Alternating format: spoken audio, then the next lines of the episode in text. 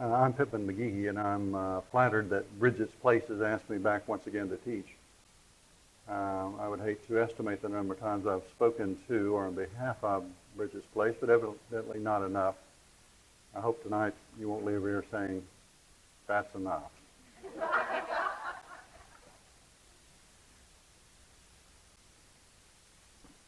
I want to talk tonight about the essence of what I know. And the essence of what I know is that most of the history of uh, human consciousness and its evolution is centered around the issue of authority. I suspect we could probably generalize if I was a political scientist or an anthropologist and say that maybe the history of human development is around the issue of authority. As both an analytical psychologist and as a theologian, I can say that church history and the history of the evolution of consciousness are both centered around the issue of authority. Consciousness seems to be something that is uh, late blooming for the human organism, or at least it seems to be evolving very slowly. In rare moments of human hubris, we seem to think that we've evolved greatly in terms of our human consciousness until we look at uh, contrary evidence and realize that we're not very far evolved in terms of consciousness. I'm not talking just individually, but corporately. And that is that we seem to think with the great inflation in human hubris, which is the great danger of consciousness, that many times we think of ourselves as knowing much more than we do know, or that we've evolved much farther in terms of our frontal lobe, as a neurophysiologist and neuropsychologist would tell us, when in fact we're still living primarily out of our reptilian and mammalian brains. Our evolutionary psychologist friends would tell us that really most human adaptation and conformity, including theology and religion, are really about survival. that most everything that has evolved in terms of human philosophy, theology, and psychology are um, frameworks or modes through which we provide structure which ameliorates anxiety, which allows us to survive longer. I don't quite have that scientific limited view, but I agree with it. I think there's more going on than just that. But I happen to agree that much of what we do in terms of human development is still centered around survival much more than it's centered around highly developed consciousness. If you remember from uh, some biology class that the human brain is bas- basically three brains, and the stem is uh, the reptilian brain, the central part of the brain is the mammalian brain, and the frontal cortex is the human brain. The smallest part of the brain is human. The rest is still animal. That's why I say that the triple A's of the human condition have to do with being amphibious, ambiguous, and ambivalent. Uh, the amphibious nature is this sense are we angels or are we animals? Are we special creatures who are endowed, endowed with uh, uh, particular gifts and blessing of the Creator, or are we just another animal form in the chain of evolution? Now that, that, question, of course, would be uh, never answered but only responded to, and we see in our amphibious nature that many times we think of ourselves as angelic when in fact we're pompous dust. Uh, we think of ourselves as being humane when in fact we are inhuman, and only humans can be inhuman. We don't refer to animals as being inanimal. And so when we're acting as animals, we uh, describe ourselves as inhuman. And so this amphibious nature of being human adds to an ambiguity which leads to an ambivalence. And where there are the triple A's of the human condition, we find the fourth A, which is the result of the first three, and it is 1 plus 2 plus 3 equals the fourth and most dominant A of all, which is anxiety.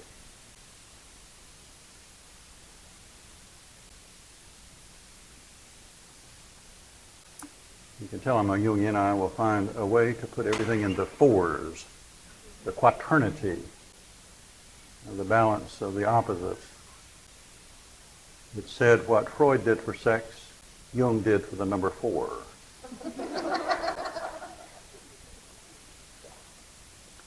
Uh, knowing Jung's biography as I do, I don't think he would be pleased with his uh, classification. So tonight's lecture is about the essence of what I know, and what I know is that authority is a huge issue for the human organism because of our amphibious, ambiguous, ambivalent nature, and because of that leading to such anxiety that the ego, on the moment it bears the birth canal, begins to ask the question, who's in charge here, and what are the rules for making it? That's the question of the ego. Who is in charge here, and what are the rules for making it? It's a question about survival, is it not? It's not a question about prospering into some transcendent consciousness. It's about survival. And I suspect any of us, when pushed in the corner, that we are in the deepest throes of the fight or flight response, and many times, even during the day, when the corner is not so apparent and the driver is not obvious, we are still nonetheless driven into our psychological corners by those inner authorities that continue to haunt us with the rules and regulations for making it. The question of authority then becomes for the ego, and the ego is that sort of center of consciousness that Freud identified as the I am, the way by which I know myself. Jung kept the term ego or ego for that part of consciousness that has three primary functions one, to orient the psyche in time and space, two, to differentiate between and among things in order to make connections, and three, identity. Orientation, differentiation, and identity are the three primary issues of the ego. Now, if we take a Platonic poetic view that among all the souls in the universe, we're the most fortunate for we have been plucked out of eternity into history to have the human experience. And so the ego is the orienting organ that says to this psyche, we are now in time and space. We are no longer in eternity. We have entered into history. We have limited into the dimensions of time and space. And uh, my job as ego is to orient this organism into time and space. We now have beginnings and ends. Now, the second part of the function of the ego is this idea of differentiation, which is simply just to identify or to uh, differentiate things by saying, I am me and you're not. The primary and the most early and primitive one being the ego helping the infant identify itself in difference to the mother. So that differentiation that goes on between the infant and the mother is the primary differentiation, but also we find that as the ego develops, it's able to tell the differences between and among things and to do the opposite function, which is to make connections. And making connections is an important part of ego structure and consciousness. It's what is known as the aha.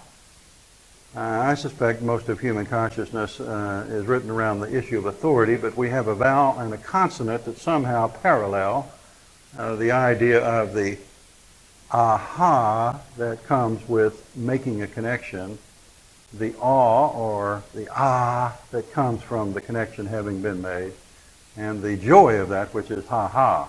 So with an A and an H, with a vowel and a consonant, uh, we can make the entire human exclamation of consciousness. The third, which gives us most difficulty, is this idea of identity. Who am I and who are you? Who are we? Who is my neighbor? Where are we going? Those sort of basic psychological, philosophical, and or theological questions that are asked about why we're here. The identifying not only who you are, but the meaning of things, the purpose of things, and the idea of who belongs to whom and do I belong here with you. Now, the ego prospers or grows through stimulation, gratification, and a sense of approval. And so it's this approval that sets us up for the problem of authority Now, the whole idea that in order for the ego to prosper, it has to be stimulated. We know this intuitively. We know this instinctually, that if an infant is not stimulated, the infant will not prosper. And so we, by our nature, stimulate the infant by speaking to, by tactile affirmation, holding, stroking, containing, uh, the idea of speaking to and, of, and, and stimulating the ego, the ego of the infant, uh, comes pretty naturally for us. We find ourselves uh, attempting uh, to stimulate uh, this infant, and if the infant is not stimulated, it will not prosper. The second thing that the ego prospers under is this idea of gratification. That simply means getting her needs met. Uh, when she's cold, she's warmed. When she's wet, she's dried. When she's hungry, she's fed. Gratification. Now, interestingly enough, you might guess that along with that gratification comes a sense of approval. And approval is the third thing that pro- prospers the ego, and this approval, along with anxiety, creates a problem of authority. Have you ever seen so many A's in your life? If you want to add one that is my favorite to go with ambiguous and ambivalent and amphibious and anxiety and authority, you might add alliteration. Have you ever had so much linguistic fun in one place at one time?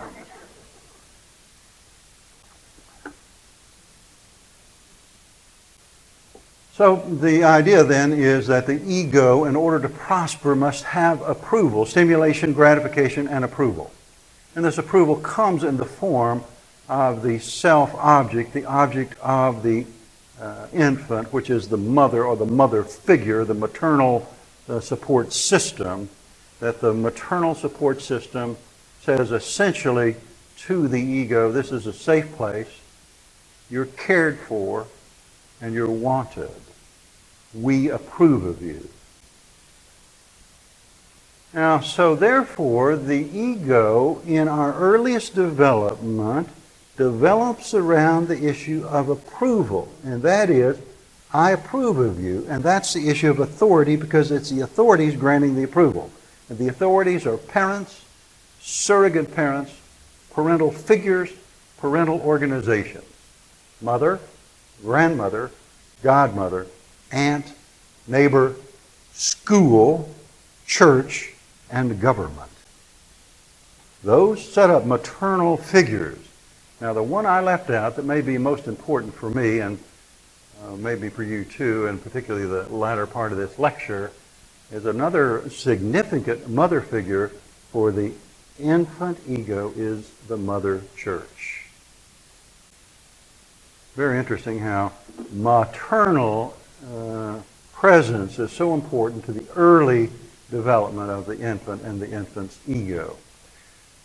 Now you remember that the ego develops. It is not born fully developed in any sense of the word, nor is the infant. And along in some chronological parallel, the ego develops along with the infant, although it is not a simultaneous development. As a matter of fact, developmental psychology would show us that certain individuals, depending on their environment, their authorities, their surrogate parental figures, will develop at different levels uh, depending on their environment. So development is not a guarantee. It has to do much more with this mystery between the genetic predisposition nature versus the kind of development or nurture that the infant receives. So we see that in developmental psychology that nurture and nature are both important in some mysterious quantity that we cannot quite quantify. That is, asking how much does heredity and environment affect the development? The answer is a lot and both, and how much, I don't know. Uh, much of um, research would be around issues like that. Now, for the first seven years, therefore, of the life of the child, the authorities are parents or parental figures. Asking the question, who's in charge here, and what are the rules for making it? How do I get the necessary approval? Now, what happens early on, and maybe the earliest affective experience of the child is anxiety. Now, think about this for a minute. We have a parallel development going on simultaneously, and that is that a fetus goes in a mysterious moment through a birth canal and leaves a garden paradise of a symbiotic world where there is no consciousness, therefore no anxiety. All the needs are met. A shock absorber existence. And so within in a mysterious instant, fetus becomes infant, consciousness begins, and there is immediate anxiety. And the anxiety is about survival. And anxiety is a continuing experience of the human organism throughout our existence, even up into our grave. My dear friend, mentor, and analyst, a priest and Jungian analyst named Ernie Bell, died of lung cancer uh, four years ago. I talked to him by telephone the week he died. And I said, Ernie, what are your thoughts about your death? He said, Well, my ego is scared to death. And myself, the self, is mildly curious. Even up until the end, the ego is the part of us that's always anxious.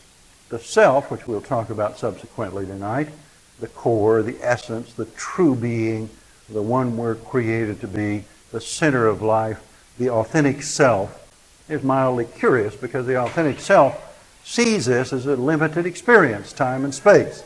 and is looking for authenticity of the experience rather than survival through adaptation through the approval of the authority.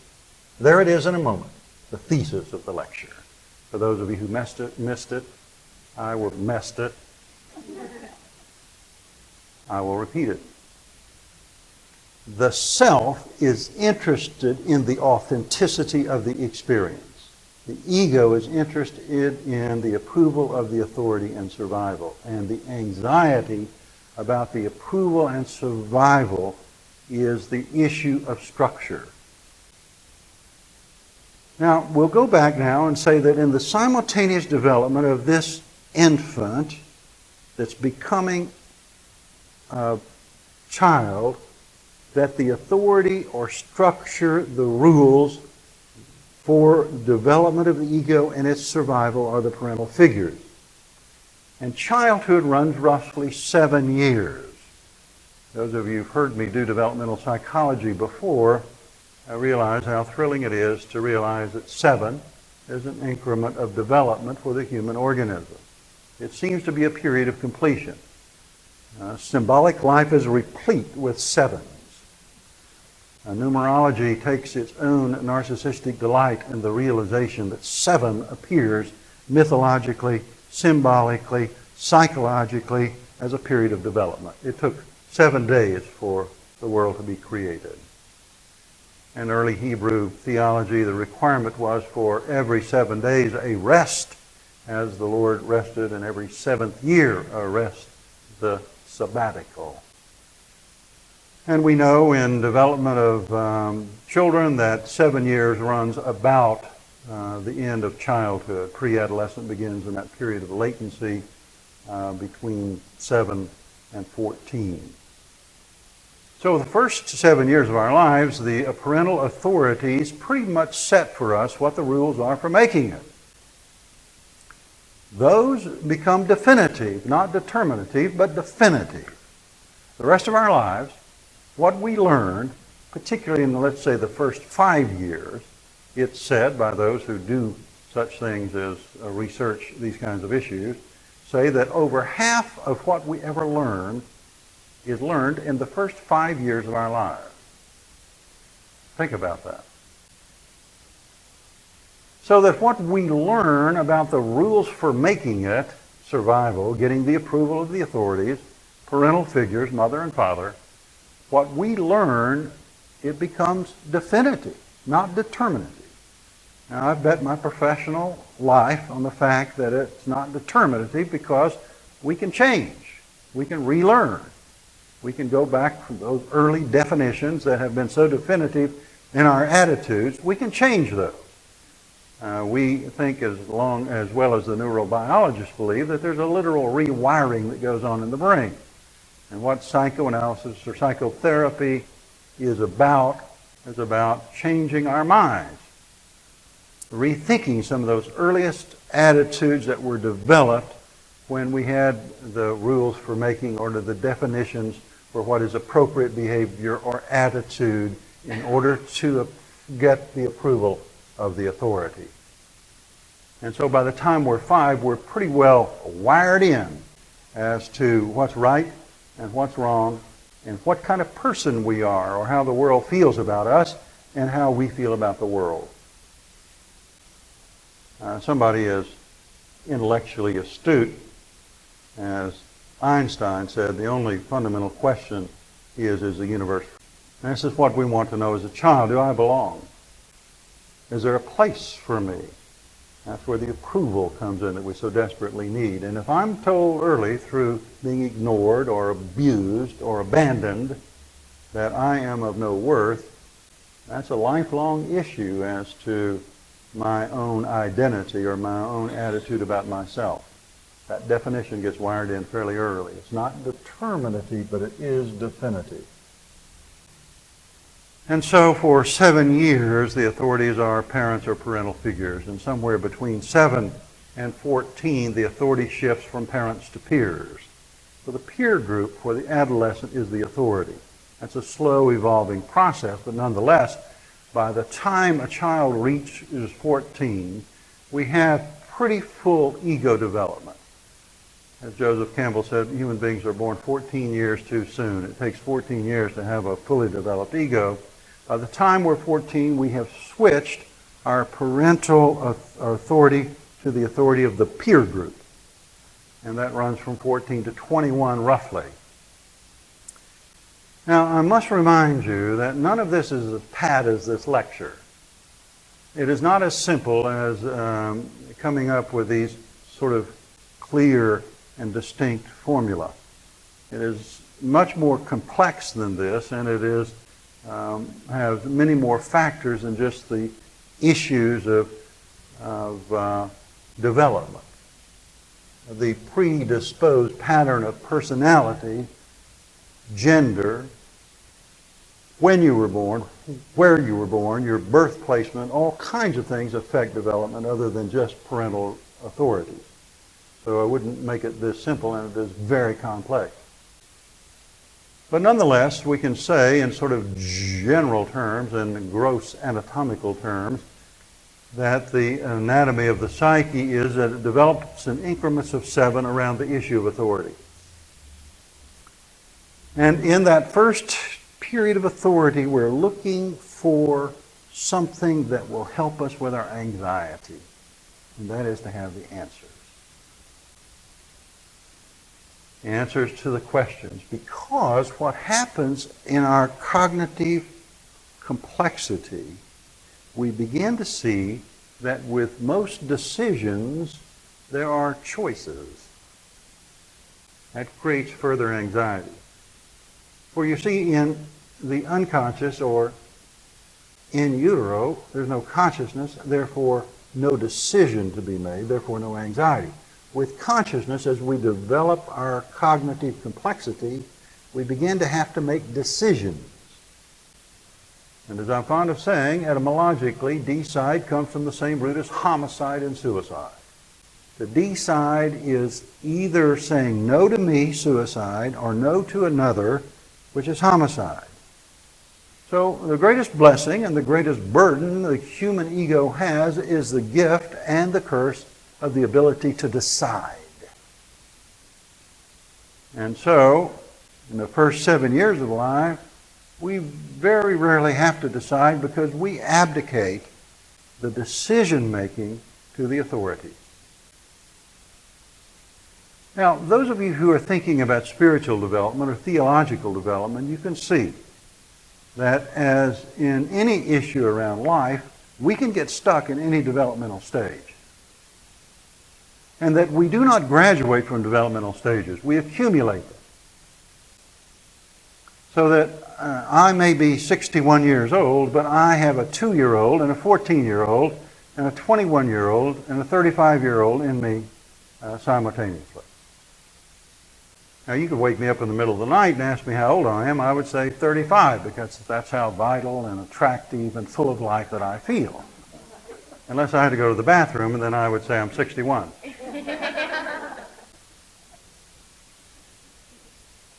now, we therefore, at some point, psychological development and chronological development no longer par- parallel. That some people are out of phase in their psychological development from their chronological age, so that at some level we begin to see that people get stuck in developmental stages or people become extremely precocious because of life experience. One of the things that there have been some longitudinal studies done on children who have near death experience and that they tend to mature early or to become uh, precocious in their psychological development and their, their uh, involvement in life.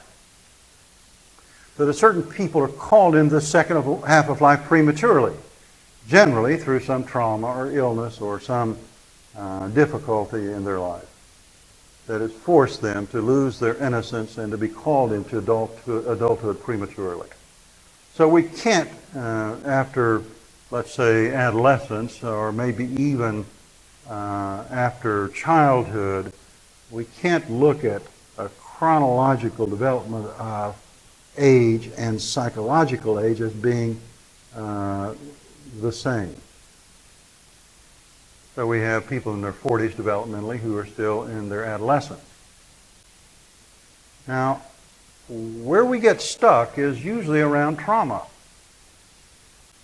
Uh, we usually get stuck in our development around trauma. Where there is trauma, there tend to be uh, one of two responses, or interestingly enough, simultaneous opposite responses.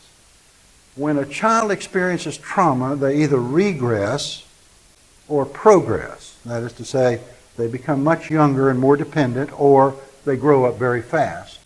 And in the mystery of psychoanalytic work, we see that for many, that is a simultaneous, so that in some ways they regress, in some ways they progress, so that they find their development split.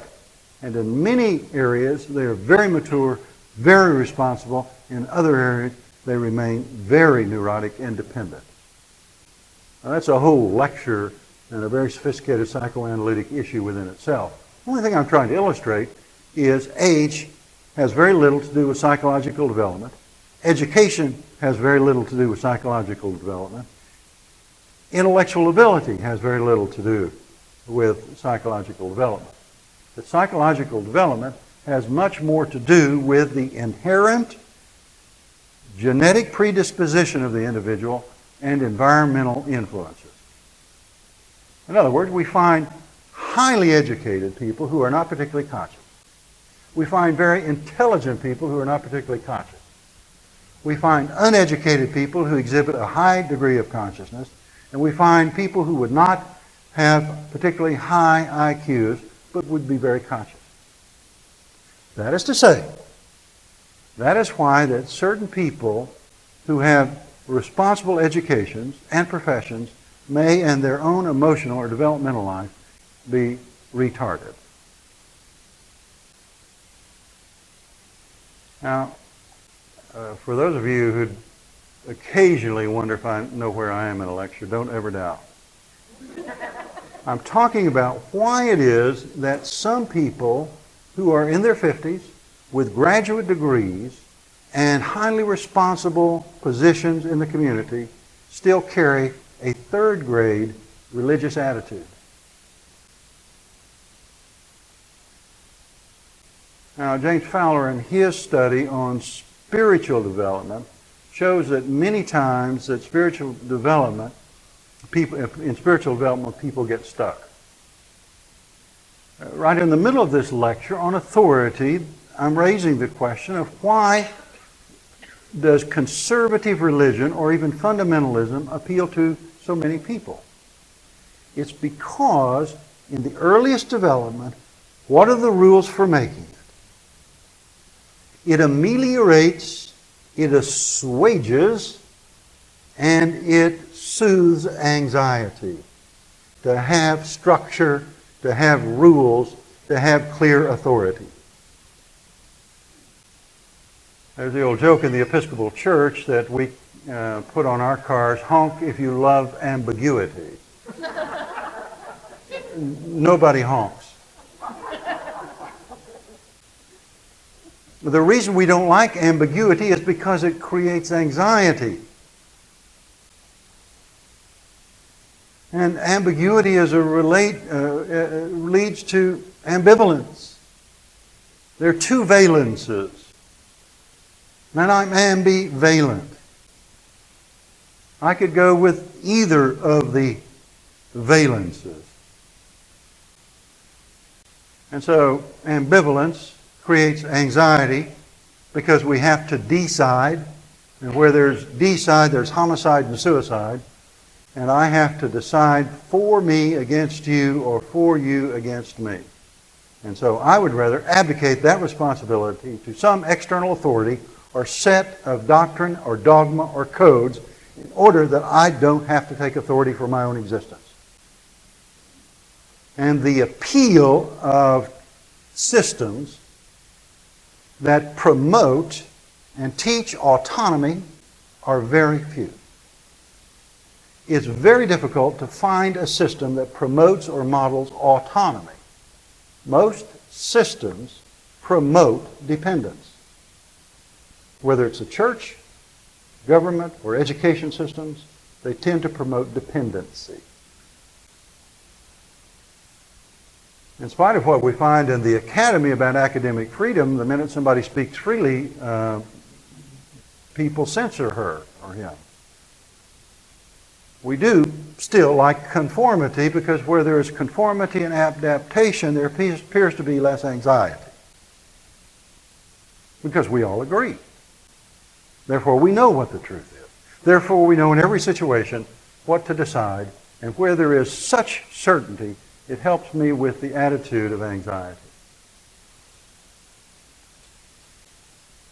Now, there are some critiques of that, of course, because we're missing things like meaning and authenticity, which creates, a different kind of anxiety. And that is, is this all there is? There's something fundamentally wrong and missing here. I have lived life but I have not lived my life. That is the well-known and infamous midlife crisis, or as my colleague James Hollis calls it, the midlife transition. And that is, as I am fond of saying, that the man came into my office and with his presenting statement was, I feel as though I'm a character in a novel written by somebody else. And that the first half of life, therefore, is biography. It's written by the authority figures. It's written by the environment in that complex, mysterious uh, alloy that comes out of the mixture between heredity and environment.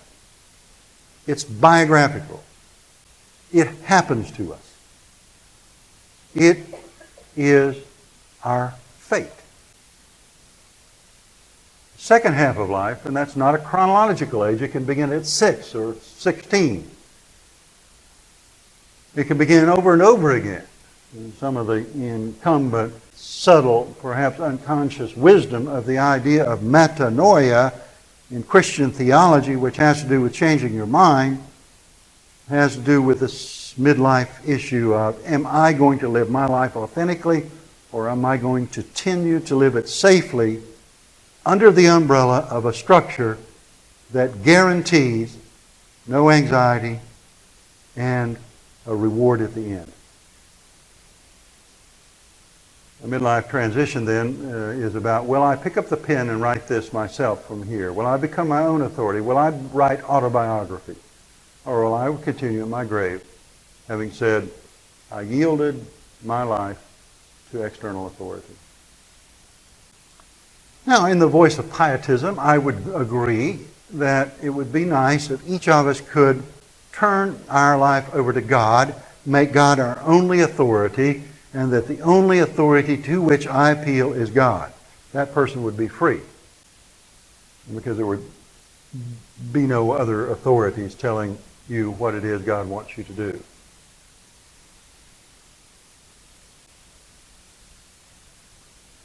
But even that, it seems to me, uh, has incumbent dangers because then uh, we begin to listen with our uh, regressive ear about what it is others think it is that God wants for me.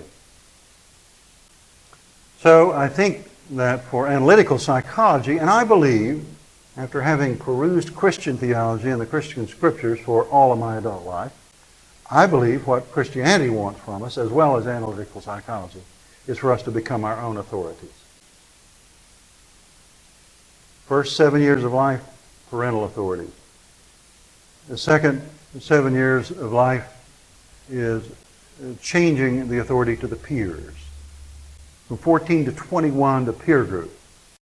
From 21 to 35, which is midlife, slowly, there's something in us that is urging us on to become our own authorities and pushing against the ceiling of the external authorities that have been created in our lives.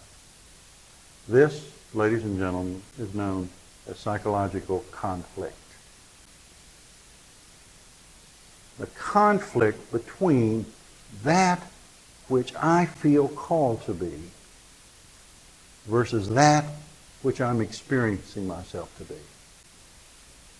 And that gap, it seems to me, is what we're looking to close through consciousness.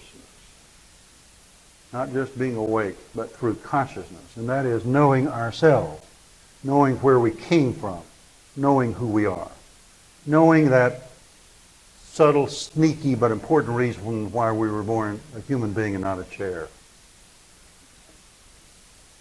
That's from a play titled A thousand clowns.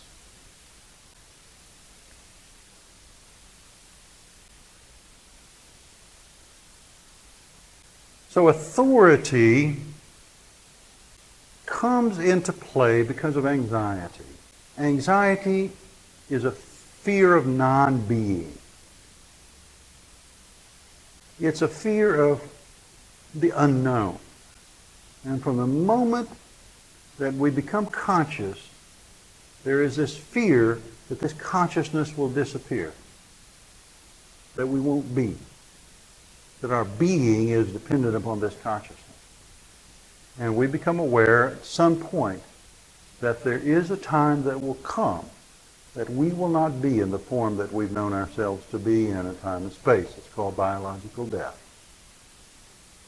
And as that great Christian orator, Carlyle Marney, said, death is the canker in the bowel of humanity.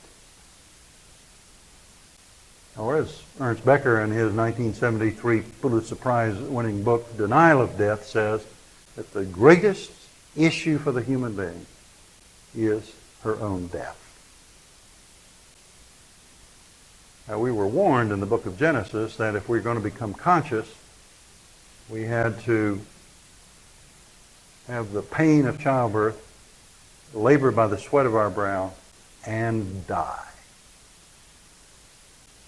And the rest of human history is written around creating illusions that will ameliorate our anxiety, soothe this fear of the unknown, and create structures that will um, somehow soothe this anxiety or threat of non-being, death.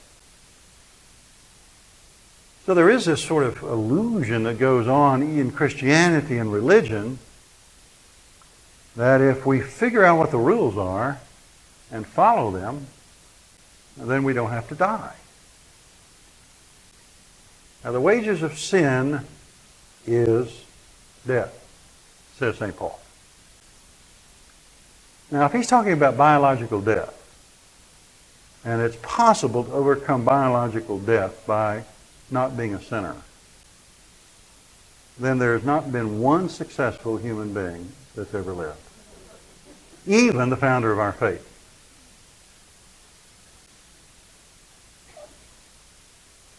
That this illusion that we don't have to die, that we find uh, consistently on the celebration of Easter, where everybody comes out, and on Good Friday we have a paltry few who come uh, to celebrate the death.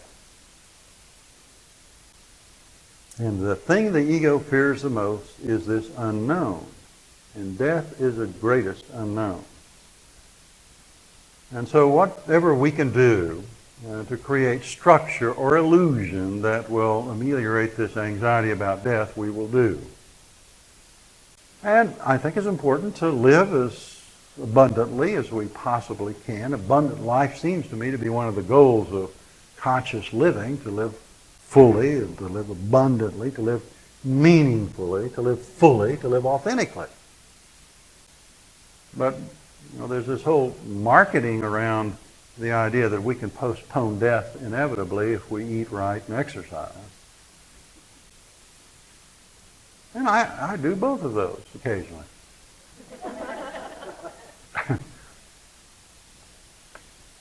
uh, but the idea, the very idea that that we would create an illusion that we don't have to die uh, would be sort of the darkest manipulative uh, part of a, an authoritarian structure. Now, the only way to prepare for biological death is to live abundantly.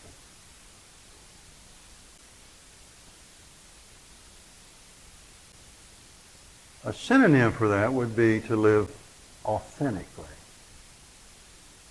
Now, the conflict in human consciousness is between the external authority that has set the rules for making it, which means surviving, versus this instinctual, or as the Jungians would say, archetypal urge for authenticity, for me to live my life fully. In a speech that Jung made to a group of pastoral counselors in London, uh, the title of the paper was Psychotherapist or Clergy.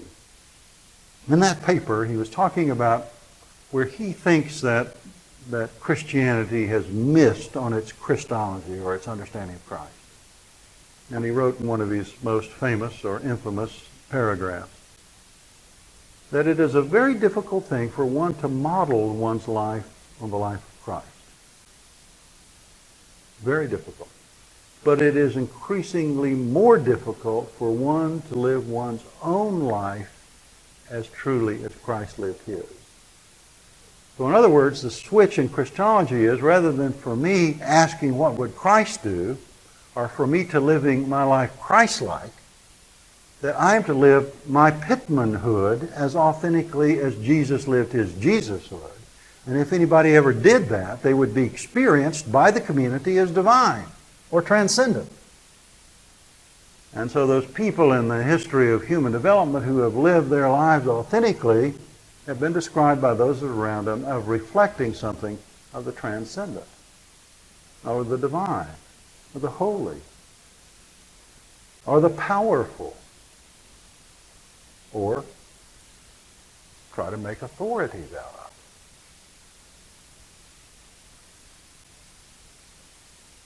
Now this kind of a parenthetical here that may sound like a political statement and doesn't intend to be, though it is a result of it. And that is that in our culture, there are people who are endowed with authority. That is, they're given to them by the Creator some mysterious way there's power, authority in certain individuals that's given in their makeup. And then there are people who acquire authority.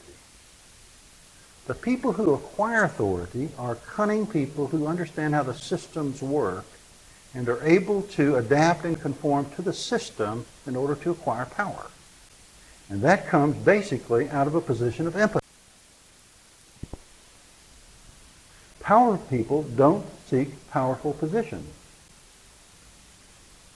They don't need them.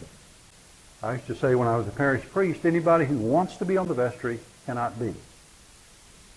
I want the people who don't want to be on the vestry. I want the people who don't need the power. Now, if I could ever vote for anybody for a political office, I would like to vote for somebody who doesn't want it.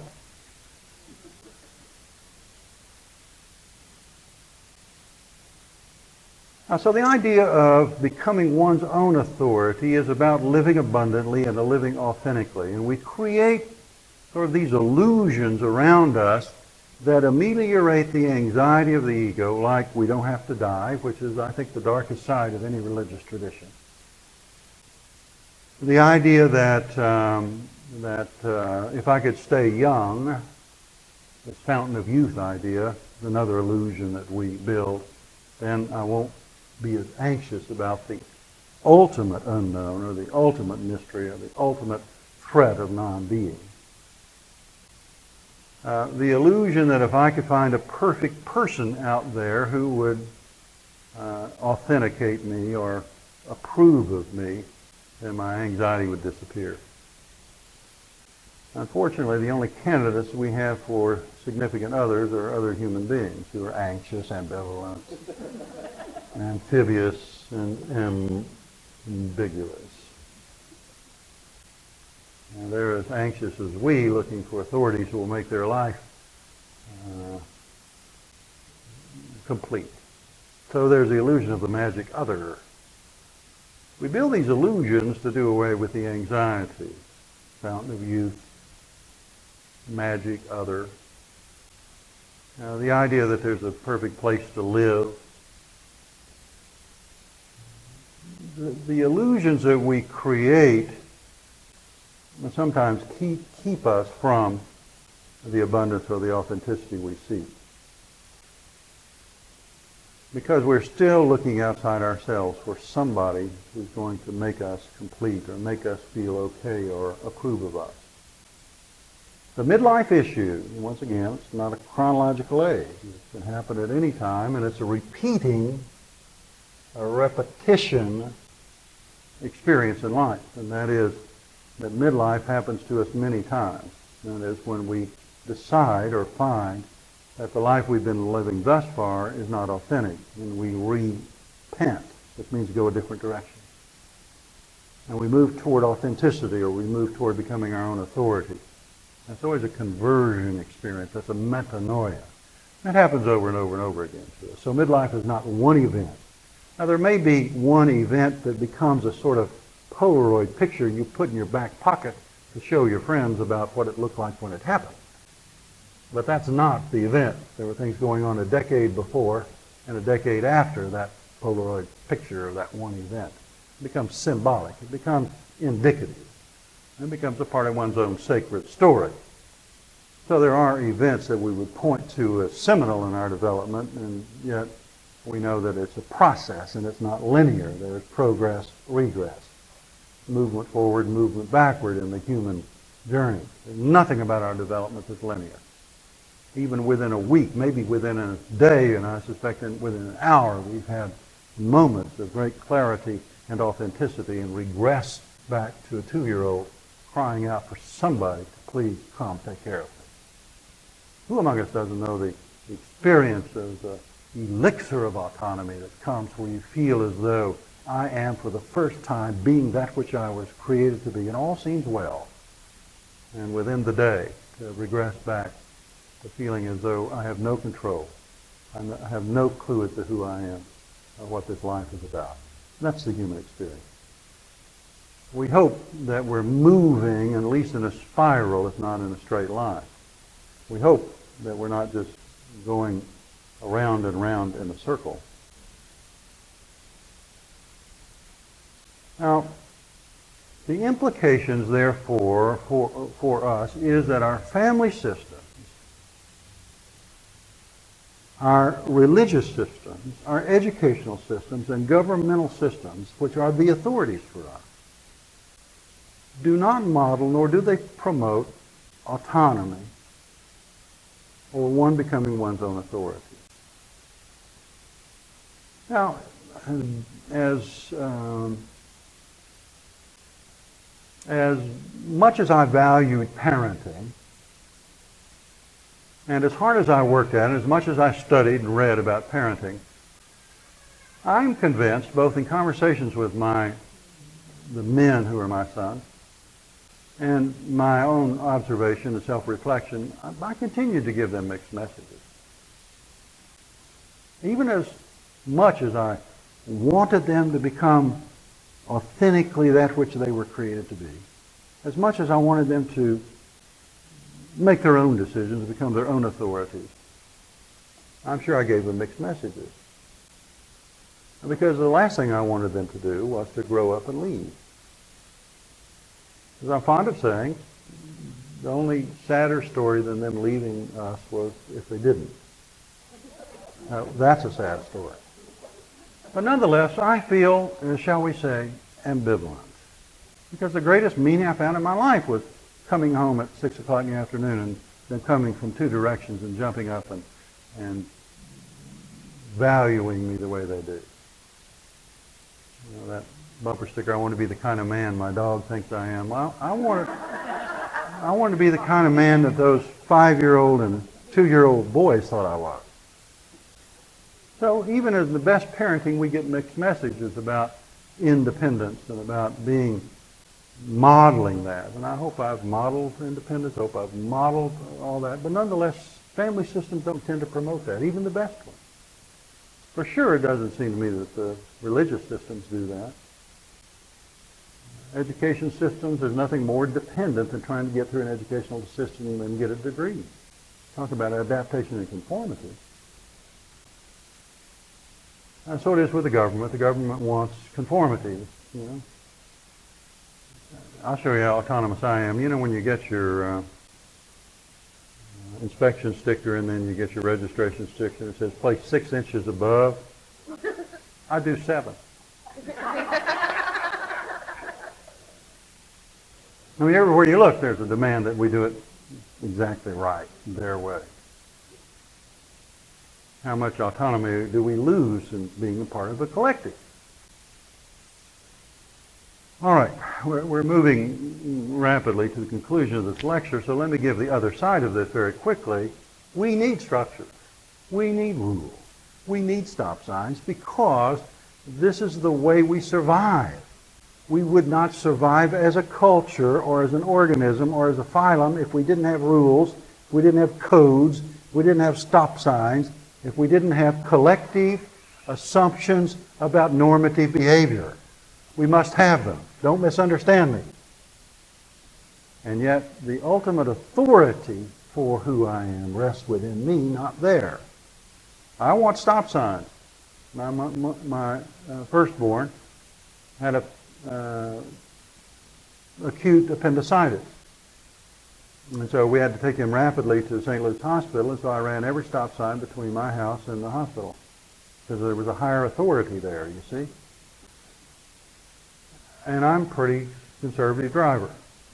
My point is that stop signs are important, but there are times when you know, with your own autonomy and your own sense of authority, that I have to run this sign right now. That's why Jesus said in the Gospel of St. Thomas, seeing men who were plucking grain on the Sabbath, which was against the law. You don't work on Sunday. He said to them, Man, if thou knowest what they'll do, thou art blessed. If thou knowest not, thou art accursed.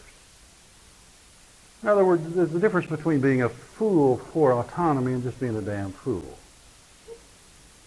Because the thing that systems fear most is anarchy.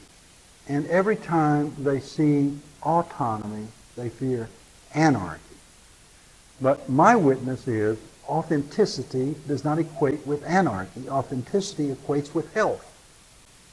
And people who are authentic tend to make healthy decisions.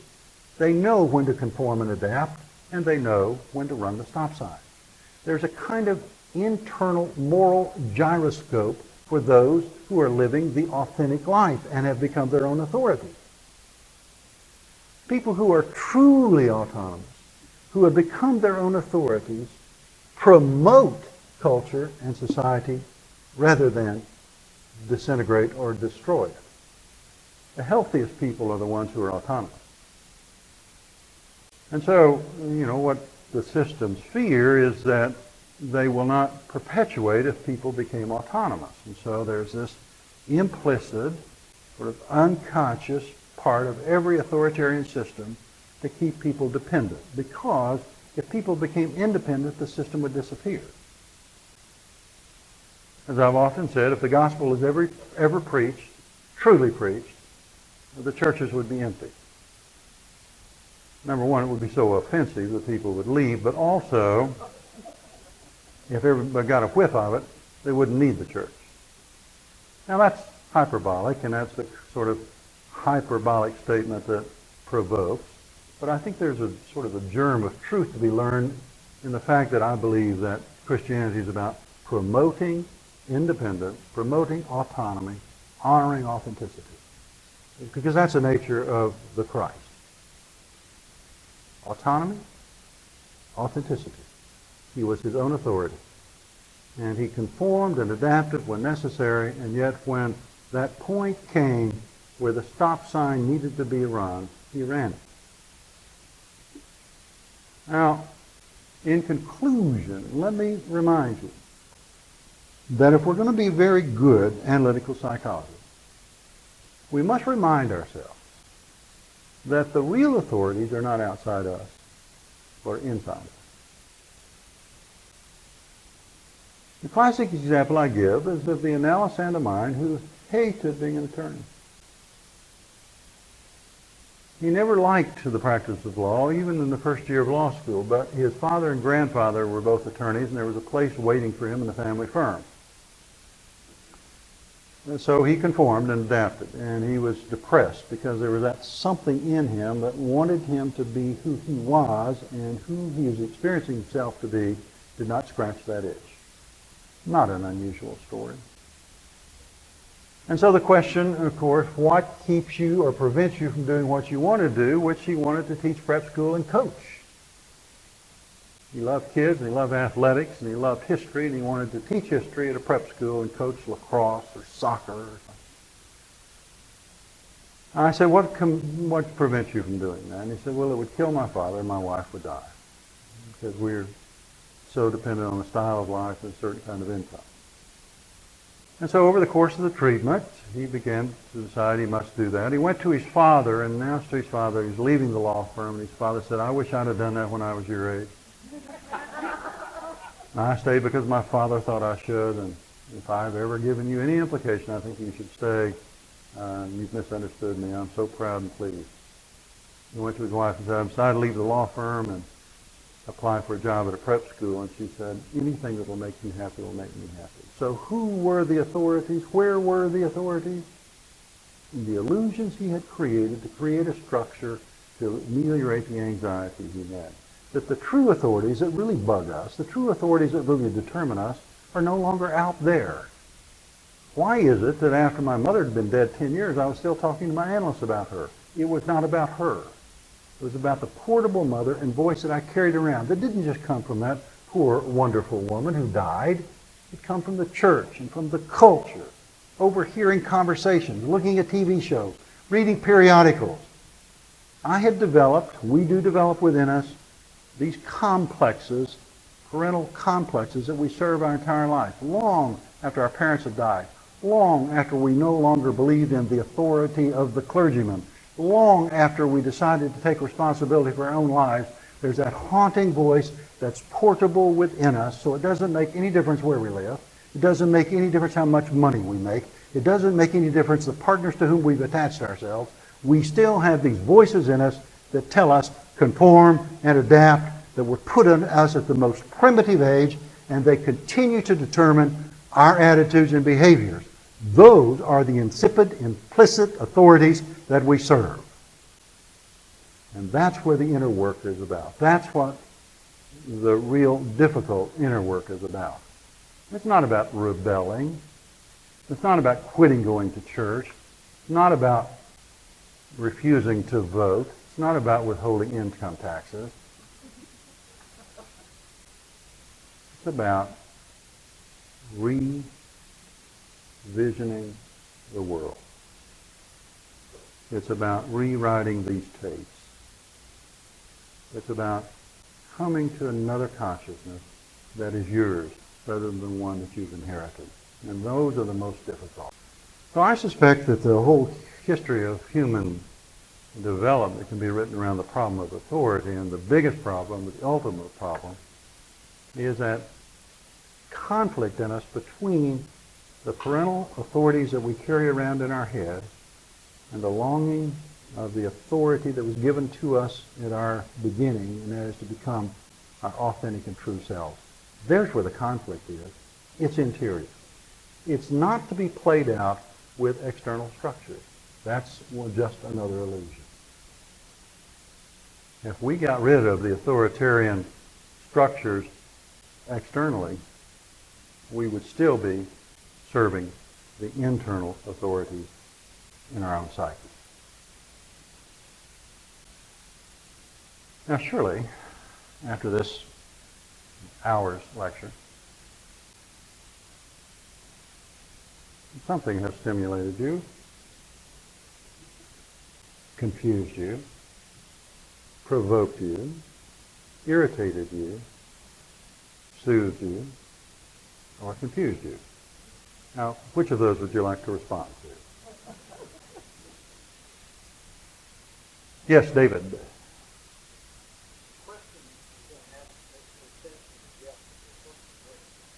Sometimes that's the way we make sense out of things is talk about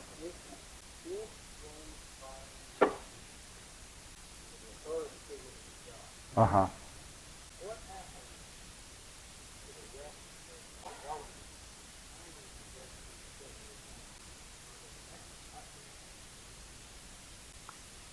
Well, the problem we have when we begin to think about um, the question is if one attaches to the authority of God, does it make any difference in the development in the seven-year increments uh, for the individual? It depends on the God image that we choose. And interestingly enough, um, the God images that we choose are generally just projections of our parental complexes. So that there's a negative father God, there's a negative mother God, as well as a nurturing father God and nurturing mother God, but they're generally projections of our own internal processes. Paul Tillich said that, that, that God is really the ground of being, not a parental you know, that the parental metaphor is a regressive or, uh, or an immature metaphor for God. That, that we, at our ages, are not looking for a parent. We're looking for the ground of being or meaning or experience of validation, those kinds of things. Uh, unfortunately, our God images many times are projections of the parental complexes. Uh, Tillich further says that the God, which is the ground of being, is the God who appears when all of the other gods disappear in the anxiety of doubt. So that there is a, a God image that I think comes to us that is about authenticity, but I think that's the second half of life. I think that's what the struggle is to find that imago Dei that, that promotes health and transformation rather than the one that keeps us infantilized. Somebody else. Yes, please. Have you recorded me in that computer there in front of you? How does it, how, how did how did I look? Oh, thank you.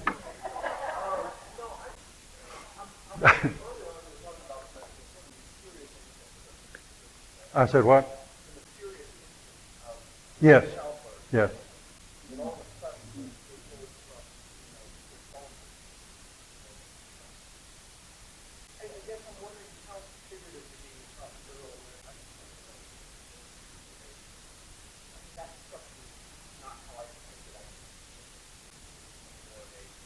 gradual process? Well, yeah. I mean, there's, there's no flashpoint. It's just a being that has all the needs met. Yeah. And all of a sudden now it's got a lot of needs pulled. You know, no more no one, you know, all of a sudden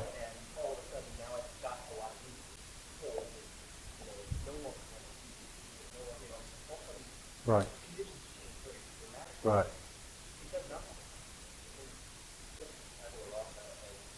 Well, we would we would radically disagree. Yeah, it's not a tabula rasa, number one. It's fully programmed with all kinds of uh, information, predisposition, in terms of personality type, gender. You know, a lot of a lot of things are in there when it's born. Of course, absolutely. And that I would agree that, that it is an evolutionary process. But also, we, you know, when you are unplugged from symbiosis and, and come into independence that radically, you know, most, most of us at least poetically say that the longest journey is the birth canal because we, we move most dramatically and radically from dependence to independence. Now, in fact, we are surrounded by um, a slow process of evolving out of that. You know, the, the whole idea of swaddling clothes, of course, is to reenact the womb, the papoose, the idea of a tight environment. It's called psychologically container. And that's what we do in psychology is develop a container for the person who comes to see us to, for containment, for structure. Different kind of structure, but nonetheless it, it helps in, in uh, the development. And so, yes, I would agree that it's a slow process. And, and immediately the child is, is sucking at the breast, which is another uh, symbiosis, as, as it were. So I agree with that. But sort of poetically, in order to dramatize how dramatically uh, shocking and difficult consciousness is, that, that and if you, if you do infant observation, particularly at birth, they don't look like they've come into bliss here. And, and the, the disintegration of the child or the infant when it can't feed its hunger, can't uh, say, uh, satiate its pain, that, that disintegration and panic on the child's face, that it's, it is a pretty dramatic transition. But I, I would agree that it's a process and probably is not uh, as instantaneous as I would like to make it in order to emphasize the dramatic shift between womb life and world life. Yeah. I agree. Uh, poetically, I'll, I'll defend it. Yeah. Yes, please.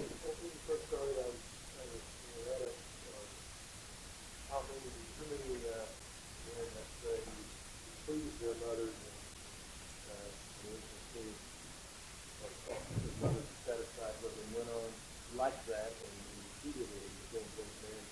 guess you could suppose the third one, which is self-pleasure or authentic speaking of itself.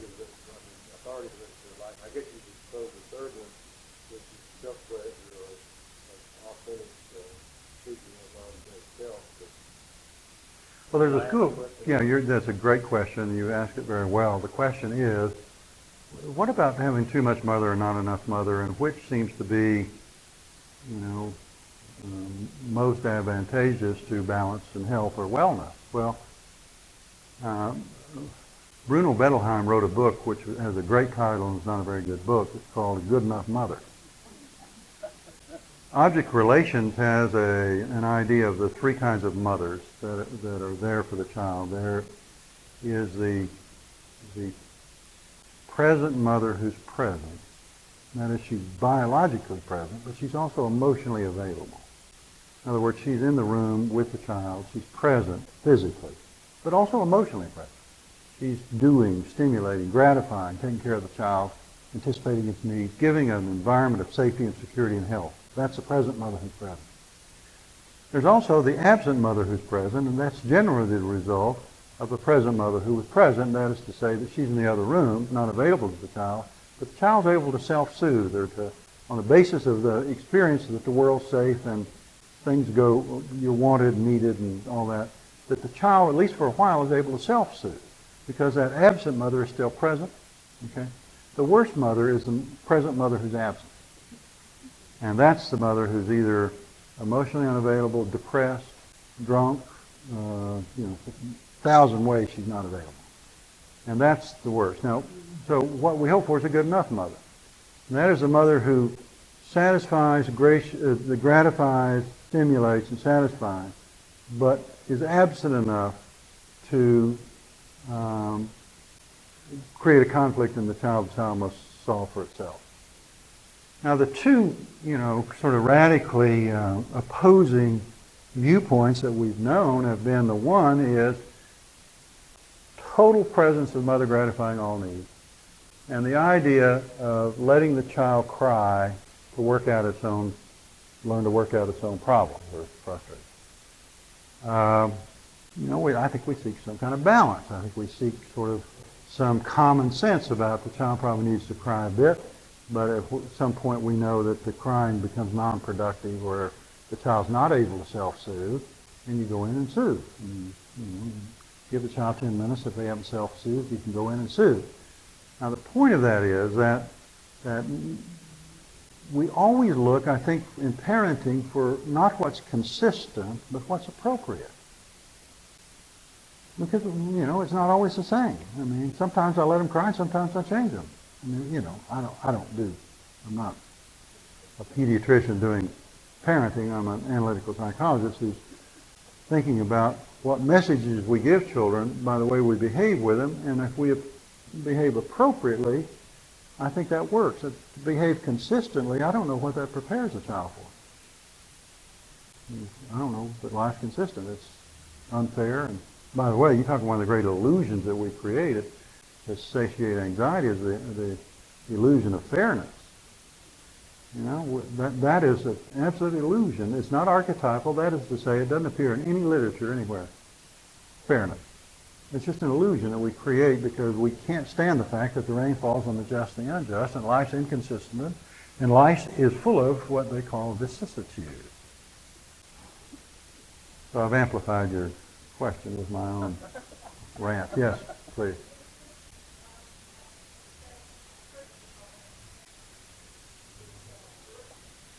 Birthplace, uh, birth order. Uh huh. Yeah. Absolutely. Yeah, I think birth order is significant in development, and we've all seen it and know it sort of empirically.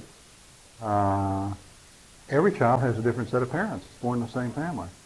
First children have one set of parents. The second child has a different set of parents. They're older, they're wiser, they've had more experience. By the time the fifth child comes, they have surrogate parents and the older sibling, for better for worse. So, you know, birth order makes a huge difference in development. Okay, please.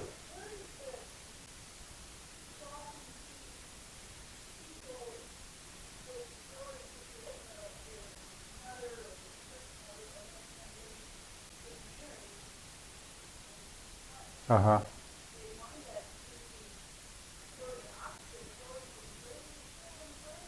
Yeah. Right.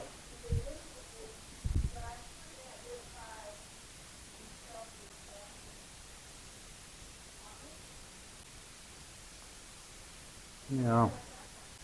You know, I, I have reflected and taught, lectured on sort of how we choose our partners based on these imagos, these images of our parents. Harville Hendrickson made a million dollars on a book he wrote on imago therapy about how we, and he got it from Jung, the idea we project onto certain external people parental images. And then we are attracted to that so that we either marry our mother or our father depending on the deprivation and development as to which we need the more, a mother or father. If I had a bad father experience, I marry, marry somebody like my father, that kind of thing. And I think that holds a lot of truth. I'm very cautious now at my age and my experience of drawing a straight line between cause and effect on anything. It's so complicated we can't, but it's one of the things that we would look at in sort of relational psychology about why we choose the people we choose. One of the things we do know about psychology that, that 180 degrees is 360 degrees. A woman comes to me and says, I'm going to raise my daughter absolutely just the opposite way I was raised. Watch out. My parents were never there for me. They threw money at, and confused money and love. I'm going to be for my daughter. They were never at my birthday. I'm never going to miss a birthday. They, you know, uh, were absent. I'm going to always be present. Well, w- which is the more neurotic? The one who has an absent parent or the one who has smother mother. So it's the same with, you know, anorexia and obesity. I mean, you know, those are 180 degrees. They're 360 degrees. They're the same thing. So this idea of, of uh, I'm going to marry somebody totally different, you know, watch out. You're going to find somebody very similar before you get through here anyway, I'm, I'm also very cautious about cause and effect, but I like sort of ideas like that. I, I like ideas. Those are ideas. They're not, you know, rules. Somebody else. We've got 10 whole minutes. Yes, please.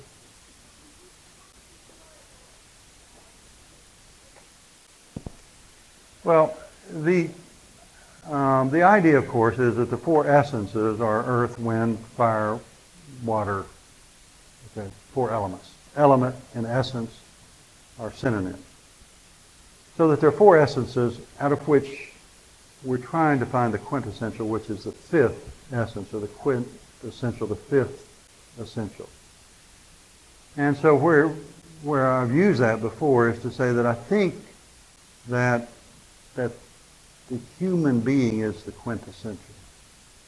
That's, that's the essence. Yeah, yeah.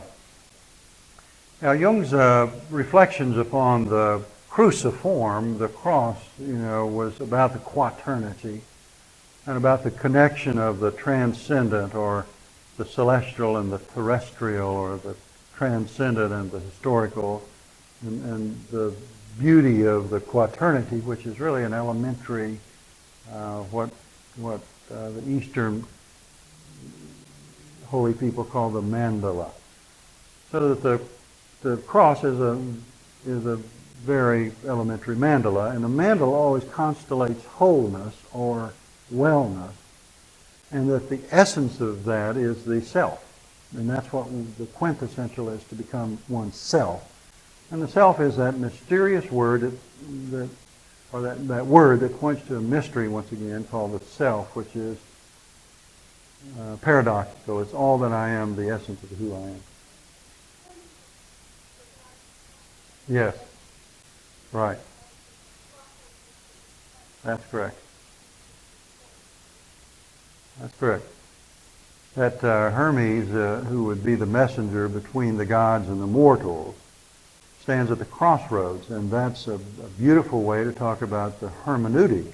Hermes is, you know, hermeneutics is the translation of sacred story or the translation of the divine drama in a way that humans can hear it. So the process of hermeneutics is taking the symbolic story and trying to communicate it in a way that mortals can understand it. So in one sense, Christ was Hermes. Know, Christ is at the cross, the crossroads between the celestial and terrestrial, between the, uh, the human and the divine. And the idea that the church, at least in our mythology, wants to make him fully God and fully human, creates a cross in that human divine um, axis or access. So, so I like all of that theologically, symbolically, and mythologically. I do not like it literally. It trivializes it when we literalize it. One more, and then we're going to go on our way rejoicing. Yes.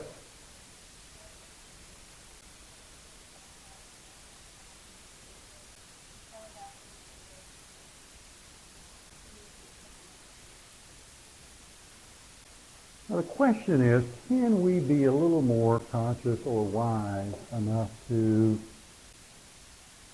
uh, make better choices, uh, to anticipate, to muster all our resources for trying to discern this moment, what's the healthiest thing for me, amidst all the choices and complexities and voices. How can we do that?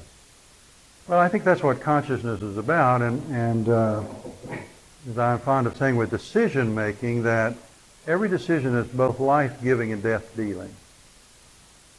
And I'd like to be as conscious as I can that out of this decision, it will be creative. I'd like to make the decision that will be creative. It may require temporary destruction. or because almost all new consciousness comes as a result of a loss or a defeat. So I'd like to be able to be wise enough, conscious enough to anticipate, make healthier choices. We can't change things we're not conscious of. So the answer to your question is like the little boy in New York, you know, who says, how do you get to Carnegie Hall? Practice, practice, practice. How do you get to making healthier choices? Consciousness, consciousness, consciousness. Now, in defense of uh, all of us, uh, unfortunately, I think most of our change it comes through crisis, through loss, trauma, illness, difficulty, depression, whatever it is. I think we, we generally don't change unless we have to. Hardly any of us volunteer for it. I think it happens to us and we can respond to it or regress from it, but, but I think most of us don't don't show up at the change shop every day to, to uh, make our purchase. Change is difficult for the ego, very difficult for the ego, and the ego tends to put its allegiance with systems who say you don't have to change. And uh, I think that's exploitation. I think it's uh, you know immoral, really, to for institutions to promote membership on the basis of you don't have to think and you don't have to change. You know, I've often said, I'll conclude with this, that that uh, the, the clinical definition of death is cessation of change. And if the human organism, if it doesn't change, you know, it dies. Things don't stay still. They're either changing and growing or they're dying. And so to stay alive, we have to change. We have to change consciously to stay alive psychologically. We have to change our minds. We have to change our ideas and attitudes and behaviors. Uh, but there's something in us that doesn't want to change. Our fears change, and so we always want to lock things in. That's the wisdom of the story of the Transfiguration, where Peter said, "Let's build three booths here for you and Elijah and Moses, the Christ. Let's stop here. Let's don't ever change." And Jesus says, "Get behind me, Satan." That's the diabolic. It says, "Don't change." So I think diabolic are systems, or their natures in every system is diabolical. It says, "Don't change." And every high school annual and every graduating class throughout Christendom, some little girl has written to some little boy, I love you just the way you are. Don't ever change. Well, well just imagine that. So he shows up 50 years later at the class reunion, and he's never changed. I mean, you know, what kind? Huh? Little angel. Yeah, little angel. So, change is uh, the nature of the human organism, and it's the thing that the ego fears the most. So here's another conflict, is it not? We're urged toward it and we resist it. That's sort of the conflict of the human journey. Okay, so you've, uh, as I am fond of saying, I know a whole lot about very little. And I've given you everything I know. Well, except for a couple other things. And maybe, maybe they'll have me back to talk about them. Thank you for coming.